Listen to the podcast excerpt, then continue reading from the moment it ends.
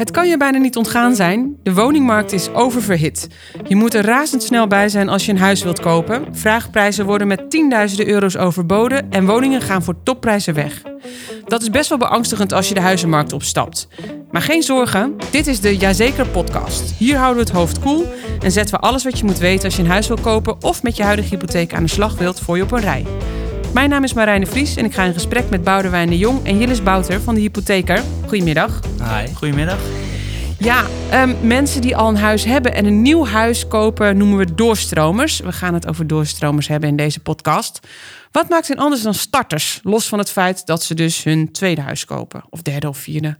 Ja, nou ja, dat is wel het belangrijkste verschil. Hè. Starters die hebben nog geen eigen huis en een doorstromer ja, die, heeft, ja, die heeft al een eigen huis of er een gehad, zeg maar. En uh, ja, die kan uh, van daaruit vervolgstap gaan maken, waarbij een aantal aandachtspunten in ieder geval heel erg van belang zijn. Is er overwaarde of een restschuld? Nou, op dit moment is voornamelijk overwaarde. Uh, wat is er aan hypotheekverleden? dat soort dingen. Dus er komen ook fiscale zaken wel veel meer om de hoek kijken, waarbij in een nieuwe hypotheek wel echt rekening mee moet worden gehouden. Ja, want hoe gaat doorstromen in zijn werk? Uh, stel, ik heb een huis, dat is zo. Ik stap bij jullie binnen, want ik wil misschien wel wat nieuws kopen. Um, hoe dan? Ja, als ze bij ons binnenstappen, nou, eigenlijk is het, wijzigt niet zo heel veel van een normaal gesprek bij een starter. Behalve dat je gaat kijken, oké, hoe ziet je huidige uh, hypotheek eruit? En wat denk je dat je huidige woning op gaat leveren? Nou, vaak kijken ze een beetje dan naar de, naar de huizen om, in de straat van wat doen die, wat doen die verkoopprijzen. Dus daar gaan ze dan vanuit en dan merken ze, oké, er zit best wel wat, wat overwaarde op. Uh, wordt misschien iets tijd om een, uh, voor een tweede stap te maken in, in de huizencarrière, om het zo maar even te noemen. Ehm, en dan gaan we gewoon eigenlijk beginnen gewoon bij de basis van, oké, wat kan je nu lenen op basis van je inkomen? Um, en dan gaan we ook wel gelijk kijken, oké, hoe zit het met je huidige hypotheek? Uh, zitten daar nog dingen vast waardoor je misschien iets minder kan lenen of juist iets meer kan lenen? Kan je nog hypotheekvormen uh, meenemen? Um, en dan komen ook dan weer gewoon tot een, uh, tot een totaal financieringsplaatje waarmee ze dan weer aan de slag gaan. en ja, waarbij dat wel heel, heel belangrijk is. Um, kijk, mensen iedereen zit op internet. Dus die toetsen daar twee keer een inkomen in en er rolt een bedrag uit. Nou, voor een starters, in grote lijnen komt dat wel overeen. Uh, als we dezelfde inkomens hebben als wij zij mee rekenen, als waar wij mee rekenen op dat moment, uh, met hoeveel ze ongeveer kunnen lenen. Bij doorstromers kan het echt wel significant verschillen, omdat die al een hypotheek hebben. Op het moment dat jij na, met name na 2013 een hypotheek bent aangegaan, ja, kan dat best behoorlijk invloed hebben op je maximaal te lenen bedrag uh, in een nieuwe situatie. Waarom dus, dan? Nou, omdat uiteindelijk na 2013 is, uh, of vanaf 2013 is gezegd: oké, okay, je bent verplicht om in maximaal 30 jaar tijd je hypotheek minstens annuitair af te lossen. Uh, dus op het moment. Om recht te hebben op renteaftrek. Om inderdaad recht te hebben op hypotheekrenteaftrek. Op het moment dat je dat, uh, dus na vijf jaar kom je bij ons en jij gaat weer op 30 jaar toetsen, 30 jaar gelooptijd, ja, dan mag jij meer lenen dan als jij toetst met wat wettelijk moet, fiscaal gezien, uh, een 25-jarige looptijd. Want ja, als je kortere looptijd hebt om uh, iets te mogen lenen uh, of om iets te betalen, mag je, daar, kan je daardoor minder lenen. dus dat is wel een superbelangrijk punt. Wil niet zeggen dat 30 jaar helemaal niet meer kan. Maar dan vervalt je recht op hypotheekrenteaftrek, waardoor je ook weer minder mag lenen. Dus ja, op, op, het verschil met wat er dan op internet uitrolt, of als mensen bij ons aan tafel zitten, ja, dat is wel van belang. Uh, en ook voor ons als adviseur superbelangrijk om rekening mee te houden, omdat anders uh, het fiscaal niet goed gaat en je ook geen ruzie wil uh, krijgen met de Belastingdienst uiteindelijk. Ja, om het misschien nog even met getallen te benadrukken. Als stel, met in het voorbeeld van Boudewijn vijf jaar geleden een, een hypotheek aangegeven voor drie ton. Nu kom je bij ons, heb je nog een hypotheek voor 2,75, ik noem maar wat dan mag je die 2,75 mag je dus, eh, of moet je dus in 25 jaar aflossen. Dus die mag niet weer opnieuw naar die 3 ton. Dus het gaat echt over dat, uh, over dat bedrag. Wat je al had. Ja, uh, ja wat je al had. Een nieuwe uh, aanvullende hypotheek mag wel weer gewoon 30 jaar. Ja, en, die, en in dit voorbeeld die 275.000 euro, die neem je mee naar een volgende ja. hypotheek. Maar dan is het wel zo dat je te maken hebt met de rente die nu geldt, hè? Ja, Dus dan ga je gewoon een nieuwe situatie aan. Uh, en in, in dit geval, in de huidige markt, is dat waarschijnlijk ja, gunstig. Want, het de hoeft rente niet. is laag. Je kan ook uh, een rentevastperiode meenemen uit je huidige hypotheek. Maar in dit geval inderdaad 910 keer zal de huidige markt voordeliger zijn uh, dan hetgeen wat je had. En stel je nou voor dat je echt een hele lage rente had en de rente gaat straks omhoog, dan mag je dus die hele lage rente meenemen naar een volgende hypotheek. Ja, ja voor zover de duur van de rentevastperiode ja. nog die open stond. En het extra gedeelte wat je dan wil gaan lenen. Ja. Hè, dus stel je hebt 5 ton nodig, die andere 2,25 die erbij komt, die uh, uh, moet wel bij dezelfde geldstrekker als waarvan jij de voorwaarden mee wilt nemen. Maar daar betaal je dan wel een hogere rente voor. De, de dan geldende rente. Ja. Dus eigenlijk zitten er nog best wel wat haken en ogen aan. Ja, ja is... daarom wordt dat, hè, die rente is nu zo laag, dus iedereen zegt 30 jaar vast uh, voor eventueel mee te nemen. Maar daar zitten inderdaad best nog wel wat haken en ogen aan om te kijken van is het wel uh, zo zinvol of ga je er gebruik van maken? Nou ja, uh, het is natuurlijk, het gaat, dit gaat ergens de komende jaren een hele actuele rol spelen. Ja. Dat me, kijk, op dit moment neemt niemand zijn hypotheek bijna mee. Of bijna niemand neemt zijn hypotheek mee naar een volgend huis. Uh, alleen dat gaat de komende jaren wel gebeuren met de mensen die het de afgelopen jaren natuurlijk voor 20 of voor 30 jaar vast hebben gezet. Want nou ja, de verwachting is dat de rente ergens uh, uh, de komende jaren wel weer omhoog zal gaan. Ja, dan zeggen mensen als ze gaan verhuizen, hey, ik wil waarschijnlijk wel behouden wat ik nu heb. En het stukje wat ik extra moet financieren, daar ga ik dan wel die hogere Ja. rente voor betalen. En adviseren jullie dat dan ook aan doorstromers om, om maar zo lang mogelijk de rente vast te zetten, want hij is nu toch heel laag? Nou, verschilt, Niet, per se. Dat hangt echt wel van de situatie af. Want ja, als jij zegt, ja, ik woon hier misschien nog zeven jaar en daarna eh, koop ik een huis in Spanje en ga ik emigreren, eh, moet je je rente niet voor 20 jaar of 30 jaar vastzetten. Of heb je nu een hele lage hypotheek ehm, en eh, is de volgende hypotheek veel belangrijker, omdat dat bedrag veel hoger is naar verwachting. Ja, moet je dan je rente zo lang vastzetten? Of Ja. verwacht jij een erfenis ergens in die jaren waarmee jij je schuld wil aflossen, moet je dan je rente zo lang vastzetten. Of Dus- als je genoeg van je overwaarde inbrengt, dan zit je ook al aan niet zo'n hele, hele hoge rente. Dus ja, waarom zie je die dan eh, heel lang vastzetten? Ja, nou, je hebt het al over overwaarde.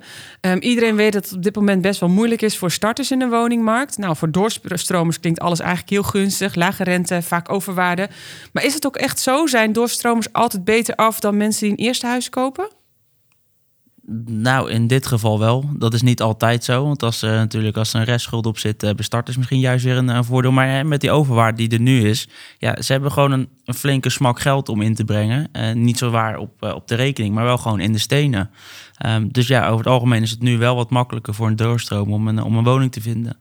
En daardoor komen hopelijk de huizen voor de starters weer vrij. Ja. Dus, Ehm, jullie kijken ook altijd goed naar het hypotheekverleden van mensen. Hoe zit dat precies? Nou, in de basis heb je eh 30 jaar recht op hypotheekrenteaftrek vanaf 1 januari 2001. Alles wat je daar aan hypotheek bent aangegaan. Ehm, dus vandaar is het op het moment dat jij vanaf 2008 tot 2021 over x bedrag eh hypotheekrenteaftrek hebt gehad, ja, dan mag je over dat bedrag nog 17 jaar recht op hypotheekrenteaftrek hebben. Stel dat je dat weer bij spreken voor 30 jaar zou doen, dan heb jij na 2038, hè, even 2008 tot 2038, die 30 jaar. En jij trekt voor dat gedeelte nog steeds de rente af. Ja, dan zegt de Belastingdienst, dat was niet de bedoeling. daar had je geen recht op. Precies, dus eh, vandaar ja, is het wel super eh, eh, belangrijk om goed scherp te hebben wat voor hypotheken en hypotheekverleden en ingangsdata, et cetera. En zelfs als je vanuit een huurwoning bijvoorbeeld komt, maar je hebt al wel eerder een hypotheekverleden gehad, is dat ook wel belangrijk om wel eh, die kennis paraat te hebben op dat moment. Ja. Eh, het hoeft niet per se zijn van een koopwoning naar een koopwoning. Ehm, ja, de overwaarde is natuurlijk belangrijk eh, om mee te nemen naar een volgende woning. Ehm, kun je, als je weet hoeveel overwaarde je hebt, ook makkelijker bieden bijvoorbeeld op een nieuwe woning? Kan ik me namelijk voorstellen. Als ik weet, ik heb 2,5 ton overwaarde. Nou, hoppakee, dat, eh, dat bied ik maar Gooi je er gewoon. tegenaan. Ja, maar is dat verstandig? Eh, je moet wel oppassen als je weet, oké, ik heb twee ton overwaarde, dat je er wel bewust mee om blijft gaan en niet zomaar eh, een bod doet van, oh, ik heb toch genoeg overwaarde. Op inkomen is het ook allemaal haalbaar. Eh, we doen gewoon een bod ver boven de vraagprijs of de taxatiewaarde, en, want dan hebben we maar. Eh, het blijft wel goed om er goed over na te denken of het verantwoord blijft om, eh, om zomaar een, eh, een bod uit te brengen erop. Maar het maakt het wel makkelijker. Je moet het vergelijken als we wel eens gezegd hebben van of je een ton schenking krijgt van je ouders of dat je een ton overwaarde hebt. Je kan een taxatieverschil wat dat betreft een, een stuk makkelijker opvangen. Kijk, het maakt voor de doorstromers, waar, we, waar jullie het ook net over hadden, en nu eh, makkelijker als er eenmaal wel een huis beschikbaar is. Hè, want Ja. dat, dat is nog Dat is steeds. nog maar de vraag. Ja, eh, wel makkelijk om ertussen te komen door inderdaad die overwaarde te kunnen eh, gebruiken. Eh, en vaak denken mensen ook dat ze die overwaarde volledig moeten gebruiken. Maar ja, dat is, dat is ook niet per se aan de orde. Dus het gaat er ook weer een beetje om van ja, wat willen zij daadwerkelijk met de overwaarde die zij gaan ontvangen op het moment dat zij hun huis verkocht hebben. Ja. Ja, daar kan ook nog wel wat kanten mee op. En zien jullie nou ook veel dat mensen toch eigenlijk gewoon te veel bieden voor een huis, omdat ze weten van nou het kan en ik wil dit huis, dus ik doe het maar.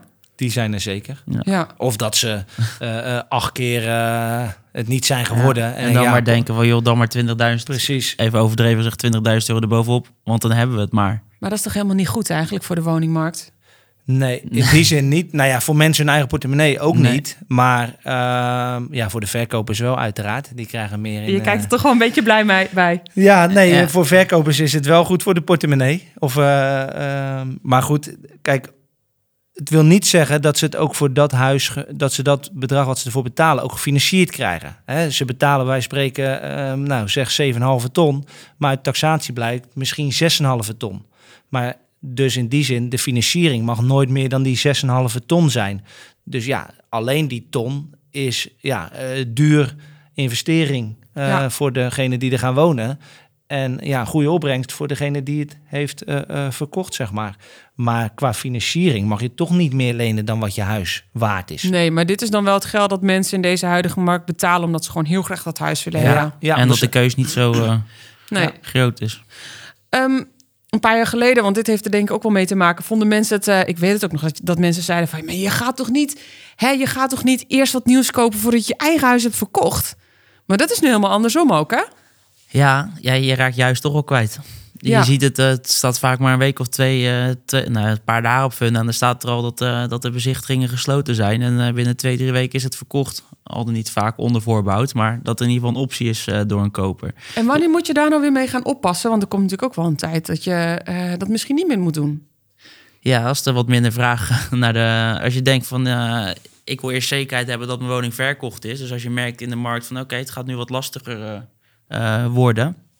Eh, dan is het goed, eh, goed om eerst eh, te verkopen en dan pas eh, naar een woning aankopen te gaan kijken. Ja, Er zijn, er zijn mensen die vinden dat heel spannend. Hè? Ja. Eerst wat kopen en ik heb nog niet verkocht. Ook nog in de, onzeker, ja. ja, Ja. ook nog in de huidige markt. Het zij heel eh, beperkt. Alleen ja, omdat je nu weet, het is zo snel weg.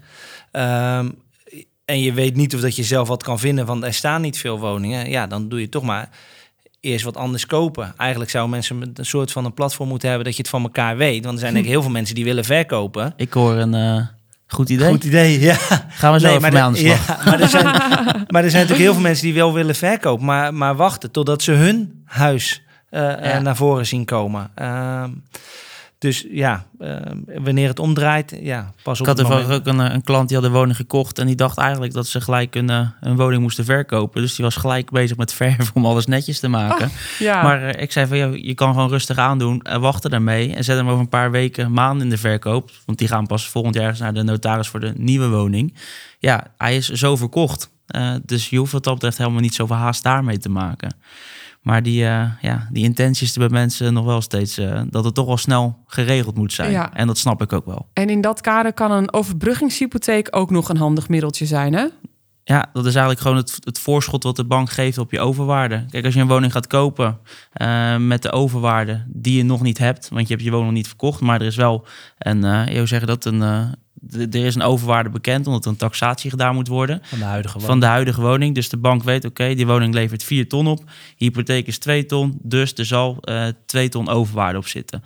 Nou, sommige banken nemen daar wel een afslag op van 10% eh, om een lagere verkoopopbrengst in te dekken. Niet alle partijen overigens, sommigen doen dat ook gewoon eh, tot 100%. Dus hè, is maar net wat je nodig hebt. Dus daar kunnen we dan op inspelen.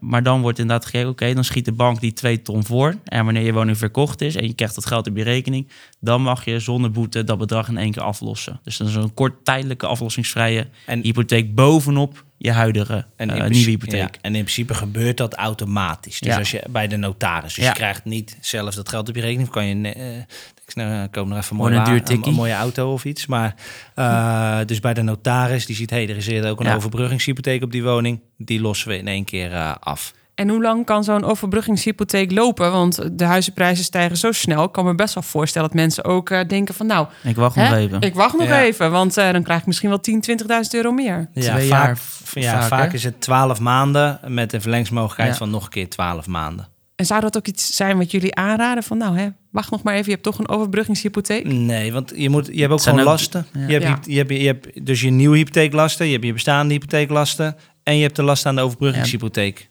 Dat is best wel, eh, kan best wel oplopen ook. eh. Ja.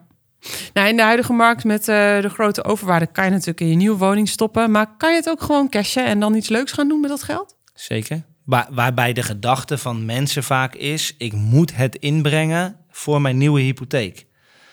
Eh, alleen dat is hetzelfde met, nou ja, waar we het ook wel eens eerder over gehad hebben, aflossingsvrij. Eh, het, het moet in die zin ingebracht worden omdat je over het geld wat je eventueel niet inbrengt, geen recht op hypotheekrente aftrek hebt. Dus stel jij hebt twee ton overwaarde en je zegt, nou oké, ik, ik ga 125.000 euro inbrengen, 25.000 ga ik gebruiken voor verbouwen en 50.000 vul ik mijn spaarrekening mee aan.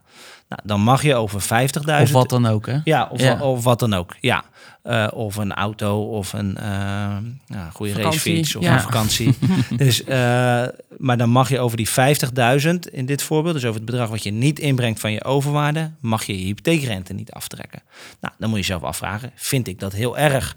Eh, want de rente is al niet zo hoog, dus zoveel lasten, eh, zoveel rente betaal je niet, dus zoveel krijg je ook niet terug. En ja, heb ik liever misschien 50 euro lagere maandlasten en geen 50.000 euro op mijn rekening? Of heb ik eh, liever 50 euro lagere maandlasten, maar geen 50.000 euro over op mijn rekening? Ja. Ja, ik had zelfstandige ondernemers die op gesprek waren. Die hadden ook een overwaarde. En die zeiden van ja, we gaan niet alles gebruiken voor de woning. We hebben gezien dat het best wel zwaar kan zijn als, als zelfstandige. We willen echt wel een, eh, een flinke buffer eh, op onze rekening. En voor het geval mocht er weer eh, zoiets als, eh, als COVID eh, gebeuren bijvoorbeeld. Dus die hebben er ook voor gekozen om niet alles in te brengen. Maar gewoon een deel wel te reserveren als, als buffer. ja. Mooi om te horen dat dit dus ook eigenlijk gewoon weer persoonsafhankelijk is. En Ja, dat jullie dat iedereen op maat advies kunnen Ja, geven. ja, Ja, ja. Dankjewel in ieder geval voor deze informatie. Boudewijn de Jong en Jillis Bouter, hypotheekexperts bij De Hypotheker. Dit was de Jazeker podcast. Bedankt voor het luisteren en tot de volgende keer. Tot snel weer. Tot snel.